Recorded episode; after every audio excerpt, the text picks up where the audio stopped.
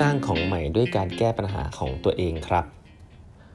สวัสดีครับ ท่านผู้ฟังทุกท่านยินดีต้อนรับเข้าสู่แปดบรรทัดครึ่งพอดแคสต์สาระดีๆสำหรับคนทำงานที่ไม่ค่อยมีเวลาเช่นคุณนะครับ อยู่กับผมต้องกวีวุฒิเจ้าของเพจแปดบรรทัดครึ่งครับ ครั้งนี้เป็น EP ที่ 755 นะครับที่เรามาพูดคุยกันนะฮะวันนี้นะครับผมก็เล่าต่อนะครับหนังสือ Beyond Entrepreneurship 2.0 นะครับ ใกล้จบแล้วฮะ แต่อันนี้เป็น topic ที่สำคัญนะที่ผมชอบเป็นพิเศษคือเรื่อง innovation เมื่อประมาณ2อสตอนที่ผ่านมาเนี่ยพูดถึงเรื่องกฎข้อแรกนะครับของการที่จะเป็นองค์กรนะฮะ corporate ที่ทำเรื่อง innovation ได้เนี่ยข้อแรกเลยคือการ receptive to new idea นะครับก็เล่ามาหลายตอนเพื่อทำให้เห็นภาพเห็นตัวอย่างว่าของใหม่ๆเนี่ยบางทีมันพร้อมจะวิ่งเข้ามาในองค์กรแล้วแหละนะแต่ว่าคนในองค์กรเองนี่แหละที่มองไม่เห็นโอกาสนะครับเพราะฉะนั้นก็ต้องเปิดโอกาสให้สิ่งเหล่านั้นด้วยเนาะเพราะว่าของใหม่ๆก็ที่พูดถึงมาหลาย ๆ อย่างในในตอนผ่านๆมาก็ลองไปฟังย้อนหลังได้นะครับ อันองค์กรไม่ต้องคิดเองทุกอย่างนะครับ แต่ที่ติดส่วนใหญ่ก็คือไอเดียจากข้างนอกเนี่ยมันดูนอกกรอบขององค์กรเกินไปก็เลยไม่ได้รับไว้ องค์กรที่เป็นคู่แข่งหรือว่าสตาร์ทอัพก็เลยเอาไปทำอะไรแบบนี้เป็นต้น ทีนี้มาที่ข้อ2นะข้อ2เนี่ยชื่อว่า being the customer ครับ being the customer นะฮะผมย้ำอีกทีนะหนังสือเล่มนี้เขียนมา 20 กว่าปีแล้วนะ แต่เนื้อหามันทันสมัยทันยุคมาก ๆ เลยนะครับ แล้วก็ไม่แปลกที่ทำไม CEO Netflix ถึงบอกเป็นหนังสือที่ใช้ในการสร้างบริษัทของเขาเลยนะฮะ being the customer คืออะไรก็ยกตัวอย่างครับ จริงๆแล้ว product อย่างที่น่าจะคือหนังสือที่เขาเขียนเนี่ยเขาเขียนว่า product อย่าง personal computer เนาะที่ Steve Jobs กับ Steve Wozniak เนี่ยที่เป็นคนก่อตั้ง Apple เนี่ยเขาก็บอกอย่างนี้ยเขาบอกว่า like most great product it came from something right in front of us นะครับ คือเขาอยากใช้ครับ we designed this computer because we couldn't afford to buy one we just want to educate ourselves about computers ครับ ก็คือ 2 คนนี้คืออยากใช้ personal computer มาก ๆ เขาก็เลยสร้างมันขึ้นมาเหมือนกันสร้างตลาดเนาะเขาบอกว่า our secondary market was all our friends ครับก็คือเพื่อนของฉันนี่ก็อยากจะใช้นะครับนี่ secondary market นะฮะแล้วก็มีคนที่ใช้มากขึ้นเรื่อยๆ นั่นคือวิธีการนะคือเริ่มใช้ทำ product ที่ตัวเองอยากจะได้ นี่คืออย่างแรกก่อน Market Research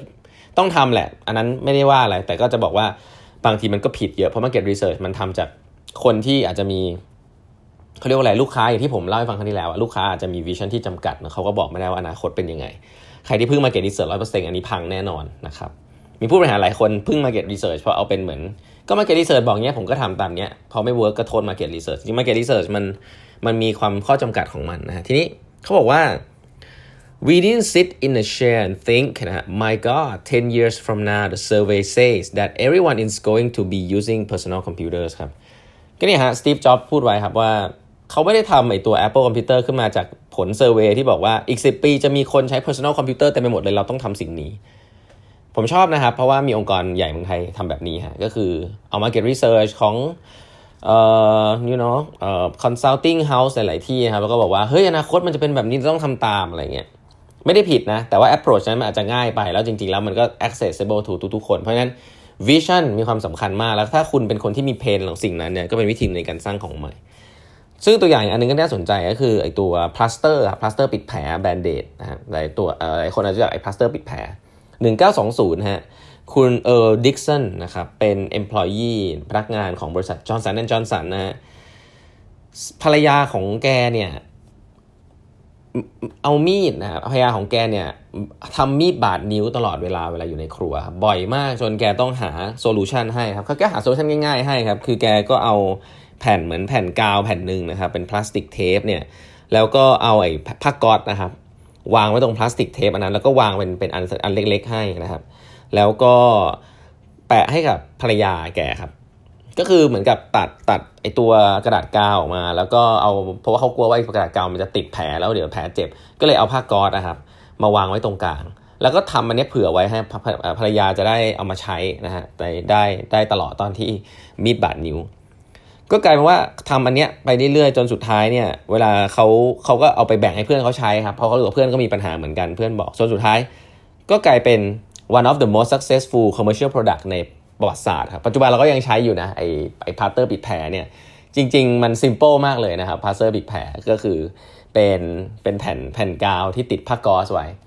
แต่เมื่อก่อนเนี่ยตอนที่ยังไม่มีเนี่ยผมก็คิดว่ามันคงมีปัญหาเยอะพอสมควรนะว่าต้องใช้ผ้าหยุดเลือดหรือว่าอะไรอะไรเงี้ยแล้วมันก็จะเจออากาศมันก็จะอะไรเงี้ยเพราะฉะนั้นเขาก็พัฒนามาเรื่อยๆนะครับ แต่ว่าที่มาที่ไปของแผ่นพลาสเตอร์ปิดแผลนี่เกิดจากคนสร้างเนี่ยทำให้กับภรรยาของตัวเอง อย่างนี้เป็นต้นนะครับ อีกวิธีหนึ่งนะครับที่สามารถที่จะเข้าใกล้ลูกค้าคุณได้มากขึ้น being a customer เนี่ยบริษัท n i กี้นะฮะ n i กี้นี่จ้าง จ้างลูกค้าตัวเองเป็นพนักงานเยอะมาก เพราะว่า n i กี้เนี่ยชอบมีพนักงานเป็นนักกีฬาครับเพราะว่าการที่มีนักกีฬาเป็นพนักงานเนี่ยจะทำให้การเขาจะได้ฟีดแบ็จาก product development เยอะมาก นี่ก็เป็นวิธีหนึ่งครับจ้างจ้างลูกค้าเป็นพนักงานนะเขาเรียกว่า co-creation นะครับก็ไม่ได้เป็นเรื่องใหม่นะเรื่องนี้ถ้าอ่านหนังสือหลายๆเล่มก็จะพบว่ามันก็เป็นวิธีที่เขาก็ทำกันนะครับอาจจะทำเยอะทำน้อยนะแต่ไนกี้ทำแบบนี้นะครับแล้วก็การทำ field testing product มีความสำคัญมาก ๆ ครับ ให้พนักงานได้ออกไปทำ field test นะครับของ product สิ่งหนึ่งซึ่งเขาเอ,อ,อีก product หนึ่งซึ่งน่าสนใจเหมือนกันนะครับ ของ Johnson Johnson เหมือนกัน ก็คือ baby powder ครับ ก็คือแป้งเด็กครับ เขาบอกว่าเขาเคยมีคุณหมอคนหนึ่งใน Johnson & Johnson นะฮะ ก็เหมือนกับมีคนไข้คนหนึ่งเนี่ยรู้สึกคันคันคันคันผิวหนังมาก ๆ นะครับ จากการที่ใช้พลาสเตอร์ ซึ่งเป็น Product อันหนึ่งของ Johnson & Johnson คุณหมอคนนี้ครับที่ชื่อว่า Kilmer เนี่ยก็เลยส่งครับเหมือนกับเขาคิดว่าถ้ามันมีแป้งโรยสักหน่อยก็อาจจะทำให้ให้ดีขึ้น แค่นั้นเองครับแล้วเผอิญว่าเขามีเหมือนกับเป็น Product อันนี้ของประเทศอิตาลีอยู่ครับเขาก็เลยส่งไปให้ด้วย ทีนี้พอทำไปเรื่อยๆปุ๊บกลายว่าคนเนี่ยขอแป้งไอตัวนี้เพิ่มขึ้นเรื่อยๆครับทำให้ผิวหนังมันระคายเคืองน้อยลงเวลาใช้คู่กับตัวพลาสเตอร์ productก็กลายเป็นว่าเฮ้ยแป้งเด็กเนี่ยเป็นกลายเป็นโปรดักต์อีกตัวหนึ่งครับที่ลูกค้าถามหา อย่างนี้เป็นต้นนะครับเพราะฉะนั้นแล้ว จริง ๆ ผมว่าวิธีการแบบเนี้ยมันมันไม่ได้เป็นวิธีการทำ market research มันเป็นการที่แบบอยู่ใกล้ลูกค้าดูลูกค้าต้องการอะไร แล้วก็นำเสนอบางสิ่งให้ลูกค้าแม้ว่าลูกค้าจะไม่ได้ร้องขอก็ตามด้วยนะหลาย ๆ ครั้ง เพราะฉะนั้นแล้วให้ลูกค้าไปเรื่อยๆ จนบางทีให้ฟรีก่อน จนบางทีเฮ้ยเลิกให้แล้วลูกค้าโวยวายอ่าอันนี้เริ่มขายได้อะไรแบบนี้ ซึ่งผมต้องบอกว่าในวงการเมืองไทยก็มีหลายบริษัทนะครับ ซึ่งพูดถึงเรื่องนี้ ซึ่งวันก่อนเนี่ยผมผมจำได้ว่าผมฟังสัมภาษณ์ของ คุณหนุ่มนะฮะซึ่งเป็น CEO ของบริษัทเงินติดล้อเนี่ยแกก็พูดเรื่องนี้น่าสนใจบอกว่าคนมีรายได้น้อยเนี่ยไม่เข้าใจ Product ที่เป็นเกี่ยวกับประกันนะครับประกัน แต่ทีนี้พอแจกฟรีประกันไปพร้อมกับสินเชื่อปุ๊บเนี่ยไปมามีคนเดินเข้ามาถามว่าเฮ้ยอยากได้สำหรับพ่อแม่พี่น้องในครอบครัวด้วยอะไรแบบเนี้ยคือ Product ที่ซื้อเอาเอาไปแล้วก็คุ้มครองคุ้มครองเวลาเกิดเหตุร้ายอะไรแบบเนี้ยก็มันทำให้คนได้ get feeling นั้นๆครับพราะ get feeling นั้นเขาก็รู้ถึงคุณค่ามัน เขาก็มามาขอท่านคุณก็เป็น Product ที่ซื้อขายได้ เพราะฉะนั้นจริง ๆ แล้วอย่าไปฟังลูกค้าทั้งหมดนะครับการทดลองกับลูกค้าเนี่ยโดยการเปิดโอกาสให้ลูกค้าได้ใช้ Product ของเราเนี่ยเปิดใจให้เขาใช้ ซึ่งปกติถ้าคุณเอาไปยื่นขายเนี่ยเขาไม่ให้หรอกนะเขาไม่ซื้อหรอก คุณอาจจะรอให้เขาใช้ฟรีก่อน พอใช้ฟรีเสร็จถ้าชอบปุ๊บเนี่ยทีนี้ค่อยมาว่ากัน ก็จะเห็นตลาดที่เกิดขึ้นใหม่ เพราะฉะนั้น